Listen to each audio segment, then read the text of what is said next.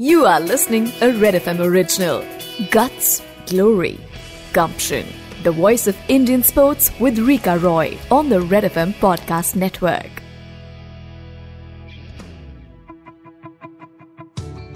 Netra, thank you very, very much for joining me on the podcast. We're calling Guts, Glory, Gumption. It's about shining the light on the Olympic bound athletes uh, this year and also the next generation of uh, Indian sports really. And to start out, many, many congratulations to you for becoming the first Indian sailor to qualify for the Summer Olympic Games. Netra, tell me, how did you become the first sailor given that you know there were nine other Indians who had taken part in the Olympic Games previously? First, thank you so much. Well, that is a matter of technicality, I think. So far, and even now, there are spots given at the Olympic Games uh, for when countries refuse their spots and there are spots left over and uh, mm-hmm. the wildcard entries. And I believe those are the ones that have been taken so far by Indian sailors. But this year, four right. qualified. Uh, I happen to have done it day before and therefore people are calling me the first but four of us have done it this time by doing well at that event. I couldn't be more proud of us, but. Netra, um, at the event in Oman, you were the best Asian and second overall. Tell us that experience of, you know, being the best Asian sailor. There are four other countries that were not present and those have already qualified to the Olympics. I was the best of those that hadn't already qualified. Obviously, we came into the event knowing I was easily the favorite because none of these girls had beaten me before. I'm as good as the Asians, some of the Asians that have already qualified. So it was kind of a, kind of a do the job and come home, you know. Netra, you participate in a classification called laser radial. Could you give us an idea of what it is? What is the event really like? So it is technically called the one person women's dinghy. A dinghy mm-hmm. is a hull, like a boat. And uh, it's there are three types: one for kids called the 4.7, one for the women called the radial, and one for the men called the standard which is what Vishnu Saravanan has qualified in. The differences being just that the rig is bigger, so the so the mast and sail get bigger as you go up, and therefore the power you need and the strength you need as well. Yeah, it's a single-handed boat, so and it's one design, so it comes down to each sailor. It doesn't come down to equipment or anything like that.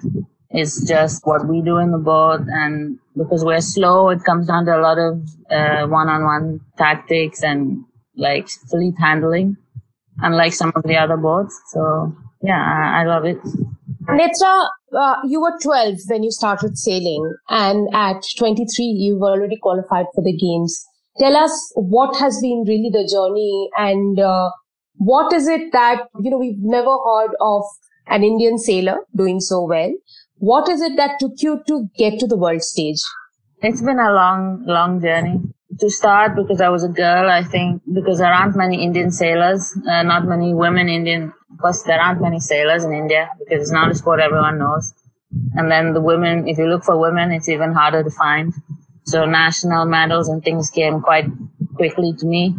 And then I qualified to the Asian Games in 2014 and I had to quit school. It was kind of, it kind of happened step by step. Then I went to the Asian Games and our chief national coaches were usually hired by the 49er boys. They were the ones who had the most international exposure and they were the ones that knew to do it. The first one sent me to Israel. I spent like a year and a half there training and doing events. And uh, when I didn't qualify for the Rio Olympics, I took a year off it takes a lot of commitment. It takes a lot of sacrifice to leave your house and live in a foreign country, especially where everyone didn't, most people didn't speak English, so it was a bit difficult to stay for so long.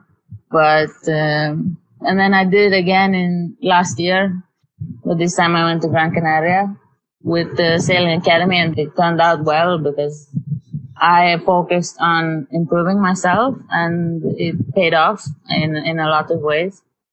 My nutrition, my mental training, everything, uh, my studying. my fitness, and of course my sailing. They all improved for having spent this consistent time uh, working on them. It was difficult in the last couple of months being away from home, and it was it kind of became a fight to the end, but it was worth it, obviously, because we did qualify. It was really worth yeah. it because uh, you spent uh, improving on yourself when the country was under lockdown, right? That whole time when India was under lockdown, you were in Gran Canaria trying to improve yourself to get this qualification. Well, not just to get the qualification. For me, it's more about improving and getting to be the best I can be. And this qualification, yes, it's a huge thing for the country, and I'm so proud to be a part of it. But uh, for me, it's more. I've been training with some of the world's best sailors, and the more I train, the better I can be. And so this is just one kind of milestone in that journey, you know. Netra, why did you find sailing uh, rewarding? I think right now, with this past year, I think it's not the biggest thing for me has been the amount that I've grown. But if you ask me like a couple of years ago, it would be that sailing itself, which even now is true, but I find the growth way more rewarding now. But going on the water, being on the boat by yourself, and it's what you do in the boat that makes it go fast or makes it go slow. And if you tune out for a second, you could be completely hitting the brakes, you know? So it's just a feeling. It's an indescribable feeling going sailing. And I hope everyone gives it a try. Definitely worth it. I was reading an article about you that said that growing up in Chennai, you had half a dozen extracurricular activities and sailing was one of them. And then you decided to stick to sailing what is it that made you give up the others and remain with sailing? First, it kind of just happened because sailing took more time than anything else. Uh, it was just more time consuming, more financially, and uh, the time itself that we spent. Like we spent every weekend at the sailing club when we started. Uh, it kind of just happened that I didn't have time to practice, put in the work for anything else, which uh, you know, it just kind of uh, was one of those things you kind of make decisions and it kind of just happens that way. And yes, I miss some of the things, but it was kind of worth it, you know, to be here now. It's, I miss some things, of course, but I can always do them as a pastime. Right. Netra, sailing is also an expensive sport. So did you have support uh, to start out and uh, how did you manage your sport? Because you know, if we talk about spreading this sport, more people trying, they would also like to know how they can manage their financials. I've been very lucky with the help that I've gotten from my dad and then the federation as we started to show results. But to, to start sailing, first you need to just pick up the phone and call the clubs. There are like 20 clubs around the country and anyone can go to any club and ask them, tell them you want to learn sailing and they're going to help you. Uh, for the first month, for sure, you're going to have everything that you need at the club itself. And then once you start, when you commit to it, then you can buy your own stuff. Yes, it's difficult, but there are schemes to help depending on where you come from. Um, there's all sorts of help there if you need it and ask for it. Mm-hmm. And are there sponsors these days to support the sailing community? Hopefully now more. Uh, not so much in the past uh, few years. There have been in the previous generation, there was some support and now it's kind of, hopefully with the qualifications, we have more people coming up and helping. But no, there are some government schemes, there are some programs in place for people who need that kind of help and obviously the committee of the club are at least the NSA are very supportive and will do as much as they can to help. Netra, for a very long time, you were a girl in a man's sport. For you, was the journey always to be the best man in your job, or how was it like being in this man's world? Honestly, I never really felt that. Like I said, there aren't many women in the sport is just kind of one of those things. But we compete with the men, so we sail all together. Now, not so much because as an Olympic uh, sport, that's not the case. Uh, my Olympic class is just a women's class, and when I train, I train with women, girls from all over the world, and I've never felt that gap. There is a difference in the way the women train as well, and I'm lucky to be a part of it. I've never felt that gap so much, so I can't complain much. Netra, in 2017, the Yachting Association nominated you for the World Sailing's Emerging Nations Program, which had mentors and young sailors from emerging countries. What was it like to be in this program, and what is this concept of emerging nations in sailing? In sailing, it is countries that have not been to the Olympics, basically in sailing, like ours, which countries that you don't see at the Olympics in the sailing uh, class. Because this time for gender equality, they improved, increased the number of spots for girls a lot and decreased the men's spots. So it became relatively much easier for our class, for more of us to qualify. So I got a lot of exposure there and it was fun and to this day they still keep in touch so it's it's great you are india's first world cup medal winner in the sport has the world cup medal changed the perception about this sport in india and uh, got more women interested not as much as i would like honestly uh, that anyone would like because i think hmm. India was recognized as the Asian Games and the Olympic Games, so hopefully now it changes. But things like the World up and worlds don't, uh, I don't think bring as much recognition to the sport, which is sad, but you know, it is what it is. So we try to do our best at the games and hopefully that helps as well.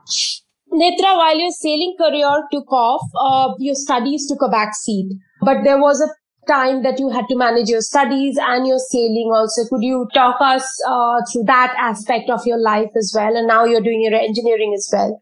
When I first in 2013, I did have to leave school because at that time we went to a school that we loved school, so it was a difficult choice, but we did. And, because the school only allowed 10 days off per year and to go to the games and stuff, I needed like three months at least off, you know. So that was kind of in, in some ways an easy choice because I did want to continue sailing and I knew I had a long way to go and training in India wasn't an option. So I knew I needed more time to train abroad. So for a while, I didn't study.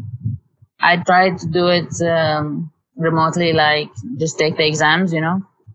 And I did that in 2016 when I had the break from sailing.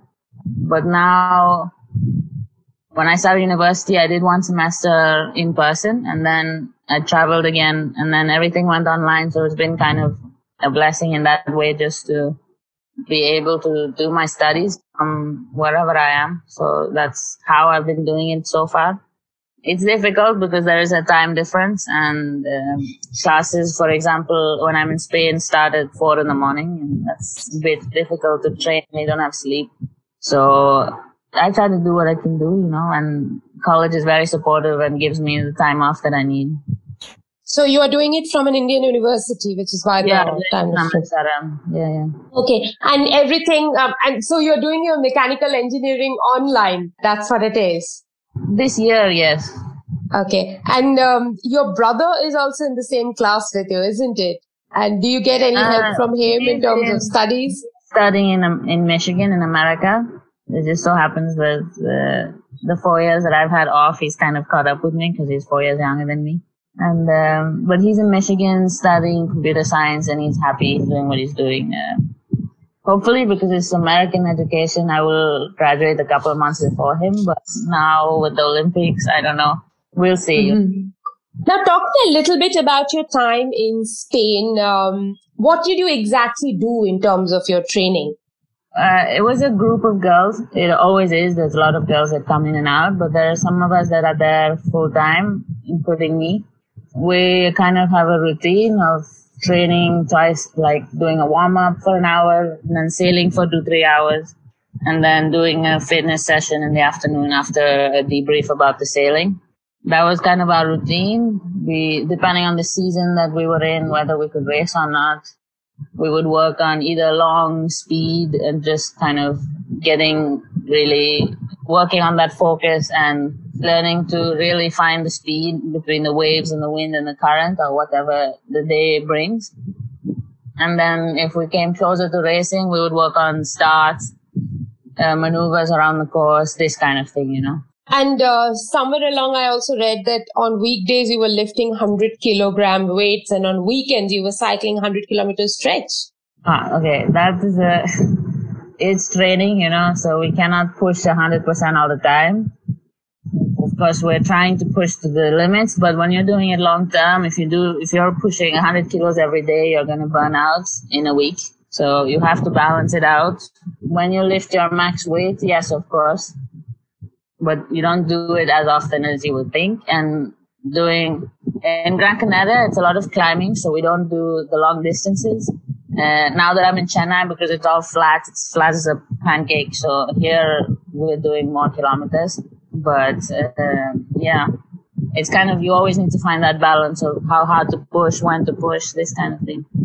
Netra, are there any events that you're going to take part in uh, ahead of the Olympic Games that will enable you to assess the field that in which you will be participating? There is the issue of most events have been cancelled and postponed or whatever because of COVID. So it's a bit difficult to find events. There is only one official event before the games, the first week of June in Medemblik in the Netherlands. And hopefully we can go to that and see how we're doing. Tell me, how did GoSports Foundation help you in uh, your training and preparation for the games?